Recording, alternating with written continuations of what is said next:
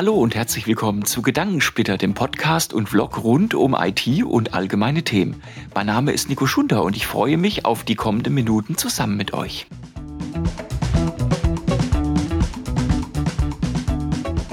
Lasst uns am besten gleich in die 24. Episode von Gedankensplitter mal mit einem positiven Thema reinstarten. Und zwar titelt äh, das Magazin Ars Technica dass die Energiekrise gar nicht so schlimm ist, wie man eigentlich äh, dann auch entsprechend erwarten sollte. Die englische Überschrift äh, dazu heißt The World's Energy Situation is not as terrible as you might expect. Und ähm, das wird aus verschiedenen Gründen dann äh, so postuliert. Und einer der wichtigsten Gründe ist die Energiesituation in Europa. Was äh, bedeutet das aus Sicht von Ars Techniker? Und äh, das äh, entsprechend im Artikel, den verlinke ich euch auch, sind verschiedene Ursachen, warum wir gar nicht so schlecht dastehen, wie viele Leute auch behaupten. Das ist mir jetzt auch wichtig, hier in diesem kurzen Beitrag von Gedankensplitter auch mal als Argument denjenigen entgegenzuhalten, die ähm, weiter für einen Betrieb und für einen starken Ausbau und für einen starken Weiter Fortführung von Brückentechnologie wie AKWs und andere äh, Sachen entsprechend dafür sind. Ars Technica titelt, dass die erneuerbaren Energien das komplette Game auf den Kopf gestellt hätten, wenn es um Energie dann auch geht. Und das wird unter anderem auch begründet in einer äh, Studie, und zwar eine vorläufige Studie der International Energy Agency, IEA, ja, die eine Analyse von 2022 mal gemacht hat, wie sich das äh, verhält mit den unterschiedlichen Zusammensetzungen von Energie und äh, Carbon äh, Footprint dann letzten Endes irgendwo. Und die IAA e hat geschätzt, dass in 2022 ähm, vermutlich der CO2-Ausstoß um ein Prozent nach oben gehen wird. Warum ist das jetzt eine gute Nachricht? Das ist relativ einfach, weil ähm, wir natürlich durch die Energiekrise dann auch viel, viel fossile Energien dann jetzt auch verheizen, verwenden, beispielsweise Kohle und andere Punkte. Und da sieht man durchaus, wenn die erneuerbaren Energien nicht so stark im Aufwind dann letzten Endes auch wären, dann wäre dieser Wert deutlich höher. Und das ist ein ganz spannendes Thema. Und das ist auch deswegen vor allem ein spannendes Thema, weil eigentlich jedem, der so ein bisschen klar bei Verstand ist, eigentlich klar sein sollte, dass die ähm, Energiefizierung von nicht erneuerbaren Energien, also von fossilen Energietreibern, und dazu gehört unter anderem auch Uran dazu, aber genauso gut Kohle oder auch Gas, dass es am Ende des Tages immer eine Einbahnstraße auch darstellt. Es gibt verschiedene Gründe, die gegen diese Energieform sprechen. Das ist, glaube ich, in so in dieser Form schon 800 Millionen Mal im Internet in unterschiedlichsten Videos durchgekaut worden. Ich fasse es für euch mal zusammen. Man schweint rum ohne Ende, ja, in äh, Bezug auf Treibhausgase, in Bezug auf ähm, in Bezug auf Erderwärmung, in Bezug auf äh, CO2-Emissionen und vieles mehr. Es ist eine endliche Energieform letzten Endes, wenn das Öl aus der Erde rausgeholt ist. Es dauert nun mal ein bisschen, bis es dann auch entsprechend neues Öl dann irgendwo auch gibt oder wenn äh, Uran das letzte auch abgebaut worden ist und viele weitere Geschichten auch, dann ist nun mal Schluss im Schacht damit, dann kann man damit nichts mehr tun. Und der dritte Punkt ist natürlich, es schafft auch Abhängigkeiten, und zwar Abhängigkeiten von den Lieferanten der jeweiligen fossilen Energieträger. Das sehen wir beispielsweise unter anderem klar ganz stark an dem Ukraine- und Russland-Konflikt, wo genau diese Abhängigkeiten dann auch bestehen. Das Thema mit äh, dem Diskurs haben wir ja auch bei dem Weiterbetrieb der drei noch laufenden AKWs, also Kernkraftwerke in Deutschland mitbekommen. Das ist ISA 2, das ist Emsland und das ist Neckar-Westheim 2. Was da nämlich besonders spannend ist, ist, wenn man sich einfach mal die Anlagen anschaut, dann sind sowohl ISA 2 wie auch Emsland beide im Juni 1988 in Betrieb genommen worden und damit 34 Jahre alt. Neckar-Westheim 2 kommt noch auf ein deutlich stolzeres Alter. Es ist am Dezember 19, 1976 in Betrieb genommen worden und damit sogar älter als ich. Und ich bin schon kein Jungspund dann irgendwo in der Form. Allein das ist natürlich auch schon ein Punkt. Wenn man sich einfach mal die Security-Vorfälle dann auch anschaut, was bei den unterschiedlichen Kernkraftwerken passiert ist. Ich könnte euch eine ganze Latte da vorlesen, aber geht da mal auf Seiten und auf YouTube-Blogs von Atomkritikern. Die können das euch besser aufdröseln. Beispielsweise in 2004 ist in Neckar-Westheim 2 äh, ein Kühlflüssigkeit, die mit zwei Megabecquerel dann auch entsprechend kontaminiert war, dann auch unbemerkt in den Neckar geleitet worden. Und das sind nicht die einzigen Vorfälle, die da passiert sind. Wir haben in Fukushima gesehen, dass Atomkraft immer eine gefährliche Geschichte ist und so weiter.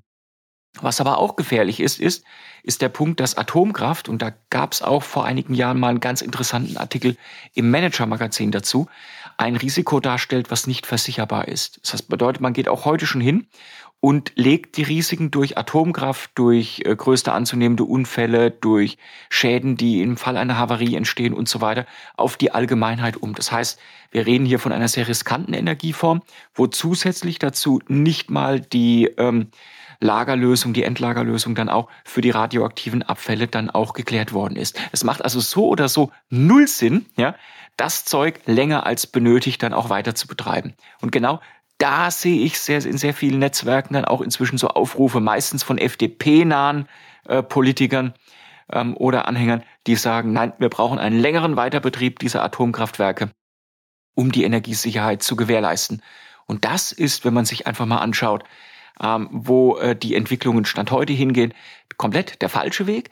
Der Weg muss nämlich hingehen zu einer weiteren Intensivierung beim Ausbau der erneuerbaren Energien, gepaart mit Möglichkeiten der Zwischenspeicherung.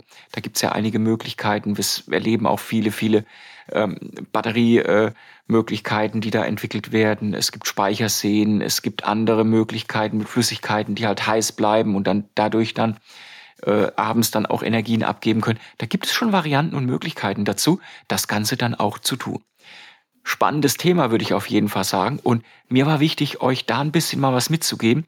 Nicht immer nur kurzfristig agieren, sondern auch ein bisschen langfristig das Thema mal betrachten. Was würde es nämlich denn bedeuten, würden wir die drei AKWs über äh, den April 2023 weiter betreiben? Wir müssten neue Brennstäbe kaufen. Der Atommüll dafür müsste letzten Endes irgendwo eingelagert werden. Und das generelle Betriebsrisiko der AKWs würde weiter dann auch gestretched werden. Und es gibt da auch ganz spannende Untersuchungen, äh, unter anderem auch im Falle von Terroranschlägen hat man auch die Atomkraftwerke untersucht. Was bei 9-11 passiert ist, ähm, habt ihr ja alle mitbekommen, das sind ja dann ganz normale Linienflieger in ähm, äh, die entsprechenden Hochhäuser da in New York reingeflogen. Die sind dadurch äh, eingestürzt und tausende Leute kamen dann auch zu Tode. Und ähm, da hat man natürlich auch hier die kritische Infrastruktur untersucht und festgestellt, dass beispielsweise Atomkraftwerke wie ein Neckar-Westheim 2 keinerlei Schutz bieten würde beim Einschlag eines Linienflugzeugs. Bedeutet, das ist ein Desaster, was einfach nur noch auf einen Eintritt wartet, was man auch sehr, sehr gut dann auch ankündigen kann, dass die Wahrscheinlichkeit dafür, dass so etwas passiert, relativ hoch ist. deswegen je früher diese wirklich gefährlichen Energieträger dann auch vom Netz kommen, umso besser ist es. Von einem Risiko in das nächste Risiko kommen wir jetzt mal. Und zwar geht es da um die Microsoft. Die Microsoft selber hat jetzt, und das finde ich auch ganz spannend, mal wieder dafür gesorgt, dass sie gibt ja, nicht unbedingt gibt für einen guten Zweck, das macht das Unternehmen auch, in dem Fall aber sensible Daten ihrer Kunden. Und zwar 2,4 Terabyte an sensiblen Informationen sind auf einem Azure-Speicher aufgetaucht mit Vertragsinformationen, mit Personally Identifiable Information und so weiter und so fort. Aufgrund eines Konfigurationsfehlers in der Cloud selber. Ähm, die Unterstützung, die die betroffenen Personen dann auch bekommen haben, außer einer kleinen nackten Information dazu, hält sich dazu auch in Grenzen. Das heißt aber auch, und das ist für uns auch ganz wichtig, man sollte immer nur die Informationen preisgeben, die auch für einen Geschäftsvorfall oder für eine Geschäftsbeziehung dann auch wichtig sind. Und auch, wichtige Nachricht, die Cloud ist kein Garant für Sicherheit, sondern im Gegenteil, je mehr man Daten zentralisiert, je mehr man Daten einer externalisierten ähm, Person dann auch oder Institution dann auch gibt, umso wichtiger ist es dann auch, diese Daten dann auch zu sichern. Und da rede ich nicht von Backup, sondern da rede ich wirklich von Cybersecurity, dass man sich drum kümmert, wer hat Zugriff auf die Informationen und so weiter. Gut, das hätte jetzt hier bei diesen Daten, die die Microsoft von sich gegeben hat, aus Versehen, ja, äh, dann auch nichts gebracht, weil das waren ja Kundendaten und Kundeninformationen und Projektinformationen, die die Microsoft selber hatte für und mit ihre Kunden. Aber es betrifft natürlich auch die entsprechenden Tenants, aka Mandanten dann auch von Microsoft selber in M365 oder in Azure. Von der Freigebigkeit von Microsoft gehen wir mal hin äh, zu einem anderen Cloud-Thema. Und Veritas hat jetzt in dieser Woche offiziell die sogenannte Alta Cloud Data Protection an äh, gekündigt. Was ist das Ganze? Also eigentlich was ganz Spannendes. Letzten Endes selber, Veritas ist vielen sicherlich auch von diesem Podcast ein Begriff im Bereich Data Protection. Ja? Bedeutet unter anderem Veritas NetBackup ist eigentlich so einer der drei großen Player am Enterprise Backup Markt. Viele, viele Jahre auch schon. Äh, zusammen mit Spectrum Protect, früher TSM, und ähm, dann natürlich dem Legato Networker, jetzt EMC Quadrat oder Dell EMC Networker irgendwo. Und ähm, genau wie die anderen beiden in diesem Bereich hat Veritas so ein bisschen gestruggelt damit, äh, wie sie das Thema Cloud Workload Backups dann letzten Endes angehen. Am Anfang hat man es ein bisschen ignoriert, so nach dem Motto, vielleicht geht's ja von selber weg. Das ist leider nicht passiert, sondern es ist immer noch intensiviert worden.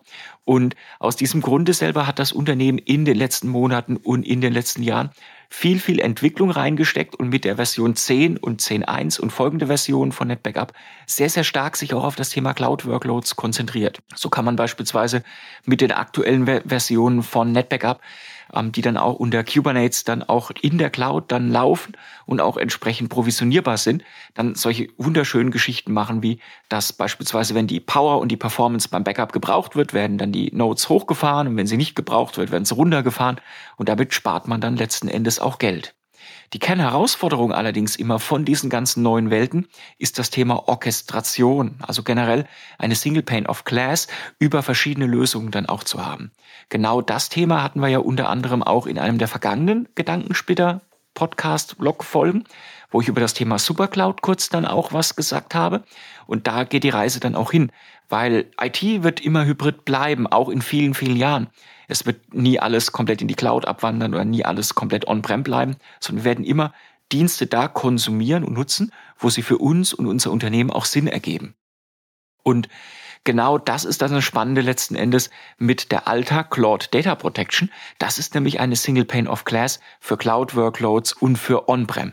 Das Spannende ist, für all die IT-Unternehmen jetzt hier, die vielleicht auch Managed Service machen, ist das eure Chance, über Alta letzten Endes dem Kunden ein Serviceangebot zu stricken, mit dessen Hilfe er oder sie dann entsprechend den Service des Backups und der Backup-Kontrolle, egal bei welchem Workload, an euch übergeben kann.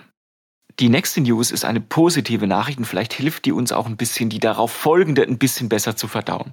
Und zwar ist es jetzt zum allerersten Mal passiert, dass an den europäischen äh, Handelsplattformen äh, der Preis für die Megawattstunde Gas auf unter 100 Euro oder um die 100 Euro gefallen ist. Und das ist der tiefste Stand, den wir in Europa seit vielen, vielen, vielen äh, Wochen dann auch hatten.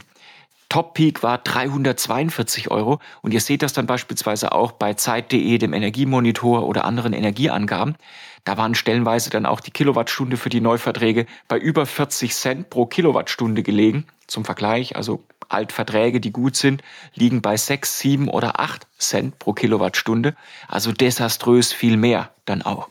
Und das ist wirklich eine positive Nachricht. Und wie kommt die Nachricht zustande? Einerseits natürlich dadurch, dass die Speicher nicht nur in Deutschland, sondern EU-weit schon mit weit über 90 Prozent gefüllt sind. In der Europäischen Union sind wir aber beispielsweise über 93 Prozent aller Gasspeicher für die EU ähm, und damit natürlich auch ein Stück weit Unabhängigkeit dann auch von den Gaslieferungen dadurch auch erzielt werden kann. Und die Speicher sind deswegen so wichtig, weil sie Gasschwankungen dann im Versorgungsnetz vor allem während der sehr, sehr kalten Tage, sehr kalten Monate dann auch ausgleichen. Und das ist genau die Heizperiode, wo der größte Gasbedarf dann auch entsteht. Gas wird ja aus drei Gründen eigentlich verwendet. Einmal in der Industrie, beispielsweise chemische Industrie, wo es für die Produktion von ähm, dann letzten Endes Waren, äh, chemischen Verbindungen und so weiter und so fort verwendet wird. Dann auch für die Produktion von ähm, Strom, wo Gas Kraftwerke dann auch durch ihre schnelle Anlaufzeit dann auch Schwankungen im Netz ausgleichen können. Wenn die Nachfrage zu hoch wäre, dann beispielsweise sehen wir das aktuell mit der hohen Nachfrage an Strom, beispielsweise durch Frankreich, wo die AKWs dann auch wegen Revision oder wegen Sicherheitsbedenken dann auch abgeschaltet sind. Und drittes natürlich dann auch das Heizen mit Gas irgendwo. Und das ist eine gute Nachricht. Aber die gute Nachricht selber kommt leider auch im Einklang mit einer schlechten Nachricht in Bezug auf die Konjunktur. Es wäre schön, wenn man immer nur gute Nachrichten dann auch selber erleben oder geben dürfte. Die nächste Nachricht ist leider nicht so positiv und zwar äh, bezieht sie sich auf eine Umfrage des IFO-Instituts und das IFO-Institut sagt, okay, im nächsten Jahr planen 25 Prozent aller Familienunternehmen Mitarbeiter zu entlassen. Also nicht nur, neu ein, nicht nur einen Neueinstellungsstopp dann auch zu verhängen, sondern auch Mitarbeiter freizusetzen, um Kosten zu sparen und dann letzten Endes auch die Kostenstruktur in den Unternehmen herunterzufahren. Mit der Begründung der Energiekrise und mit der Begründung der gestiegenen Kosten für äh, Gestehungskosten beispielsweise für Güter und vieles mehr. Und das ist natürlich, sag ich mal, keine gute Nachricht. Das kann man auch nicht positiv irgendwo besetzen. Ihr habt aber vorhin die Nachricht gehört mit äh, dem Sinkflug der Gaspreise. Und die Hoffnung ist natürlich, wenn die Gaspreise weiter sinken, dass dadurch natürlich dann auch die Auswirkungen auf die Unternehmer dann vielleicht so gering sind, dass es nicht zu diesen großartigen Kündigungen kommt. Weitere Maßnahmen wie beispielsweise Urlaub oder ähm, Kurzarbeit und so weiter werden natürlich trotzdem in Betracht gezogen von den Unternehmen, um entsprechend hinzugehen und dadurch dann auch ähm, die Kosten in den Unternehmen herunterzufahren. Standards sind nicht nur in der Informationstechnologie sehr wichtig. Sie bilden die Grundlage von äh, der Art und Weise, wie wir miteinander umgehen. Ob das jetzt solche Themen wie die Straßenverkehrsordnung ist oder äh, Themen wie Kommunikationsprotokolle, damit einfach die entsprechenden Kommunikationspartner wissen, wie man miteinander redet. Nicht, dass wir noch in irgendwelche Themen kommen, wie beispielsweise Katz und Maus. Der eine will spielen, der andere denkt, es geht um Kämpfen und ab geht die Schoße. Deswegen sind Standards sehr, sehr wichtig. Und ähm, es gibt auch eine gute Nachricht von der Europäischen Union. Die Europäische Union kann nämlich nicht nur Krümmungsradien für Gurken festlegen, sondern beispielsweise auch Standards für das Laden von elektronischen Geräten. Und genau das ist in dieser Woche verbindlich passiert und die entsprechende Verordnung hat die letzte Hürde genommen. Damit ist ab 2024 das Laden von gewissen Geräten über USB-C Pflicht. Und zu diesen Geräten gehören unter anderem Smartphones, aber genauso gut auch Tablets, E-Reader, Digitalkameras, Kopfhörer, tragbare Lautsprecher und Tastaturen. Für all diese Geräte gilt also ab 2024, wenn sie neu produziert werden, die Verpflichtung, das Laden über USB-C dann auch zu ermöglichen. Nachrüstpflicht für bestehende Geräte gibt es nicht, aber das ist eine sehr, sehr gute Nachricht, weil es gibt unheimlich viele Geräte mit unterschiedlichen Lade- Buchsen und unterschiedlichen Buchsen, die man entsprechend dann verwenden kann. Also ganz schlimm finde ich ja dieses Micro-USB-Geraffel, ja. Da habt ihr so einen kleinen Stecker, den ihr auch noch falsch rum einstecken könnt. Aber auch Apples Lightning-Stecker ist natürlich auch immer sehr berühmt dafür, dass man halt immer noch einen zusätzlichen Stecker irgendwo mitschleppen muss. Und die ähm, äh, Vereinbarung auf USB-C ist natürlich sicherlich eine gute Entscheidung, weil das Ding auch einfach zu bedienen ist, hohe Ströme dann auch erlaubt, dann auch für das Laden von den Endgeräten irgendwo. Und Apple hat auch schon angekündigt, dass beispielsweise iPhones dann auch in den kommenden Modellen ab 2024 dann auch USB-C unterstützen werden. Hat ja auch nur ein paar Jährchen gedauert. Kommen wir mal von Standards zu einem Mann, der sich selten an Standards hält. Und zwar rede ich hier von Elon Musk. Der äh, Milliardär oder eher Multimilliardär hat äh, jetzt auch offiziell Twitter gekauft für die kleine Summe von 44 Milliarden US-Dollar. Da gab es ja einen riesen Hackmack. Zuerst hat er gesagt, er kauft Twitter und äh, verleibt sich das in sein Imperium ein für die Meinungsfreiheit und viele weitere Themen dann auch. Dann wollte er einen Rückzieher machen vom Kauf, hat gesagt, die Be Benutzerzahlen von dem Social Media Dienst wären geschönt und viele weitere Themen auch. Er wäre also über den Tisch gezogen worden. Dann gab es äh, Erkenntnisse beispielsweise, dass er im Zuge des anberaumten Gerichtsverfahrens dann über Signal Nachrichten dann auch gelöscht haben soll, wo dann entsprechend dann auch äh, es über diesen äh, Kauf dann auch ging. Und jetzt ist der Kauf in trockenen Tüchern. Das bedeutet, Twitter gehört jetzt Elon Musk. Was das Ganze für Twitter zu bedeuten hat, hat zuerst die Chefriege dann auch ähm, mit dann auch erfahren dürfen. Unter anderem den Twitter CEO. Ähm, den hat es nämlich auch erwischt. Vijay Gadde, ja. Ähm, den Companies Policy Chef hat's erwischt und äh, es hat auch die Chief Customer Officer erwischt, die Sarah Personet. Die sind alle gefeuert worden von Elon Musk und von der Security aus dem Bürogebäude heraus wohl dann auch eskortiert worden. Ähm, die Abfindungen vom CEO Aquavel, von Siegel und von Gadde und Personet sind übrigens relativ hoch. So hat beispielsweise Aquavel 38,7 Millionen US-Dollar bekommen, äh, Segel 25,4 Millionen US-Dollar, Gerde 12,5 Millionen US-Dollar und Personet, die dann auch gestern getweetet hat, wie sie sich freut, dass Musk jetzt diesen Deal trotzdem vollzieht. Naja, gute Antwort drauf. ähm, hat 11,2 Millionen US-Dollar bekommen. Spannend und ein Charaktertest für Musk wird es auch sein, wie geht er mit dieser Akquisition dann um.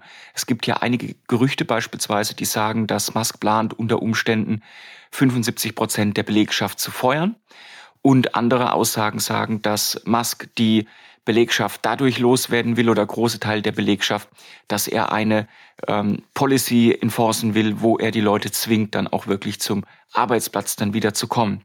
Wir alle wissen, dass Musk kein Fan ist von Remote Work oder Homeoffice Work. So hat er beispielsweise bei Tesla ja auch schon einige Schoten dann auch vom Lager gelassen, dann irgendwo. Wir werden sehen, wo da die Reise hingeht, aber ist definitiv kein Mensch, der sich um Regularien schert. Elon Musk zumindest dann nicht, wenn sie ihm nicht helfen. Ich habe mir ja vorgenommen, dass ich keine Episode von Gedankensplitter beenden will, ohne eine positive Nachricht. Und die positive Nachricht, die ich jetzt in der 24. Episode von Gedankensplitter für euch habe, ist eine Erfolgsstory tatsächlich von drei Staaten. Und zwar von Deutschland, Dänemark und den Niederlanden.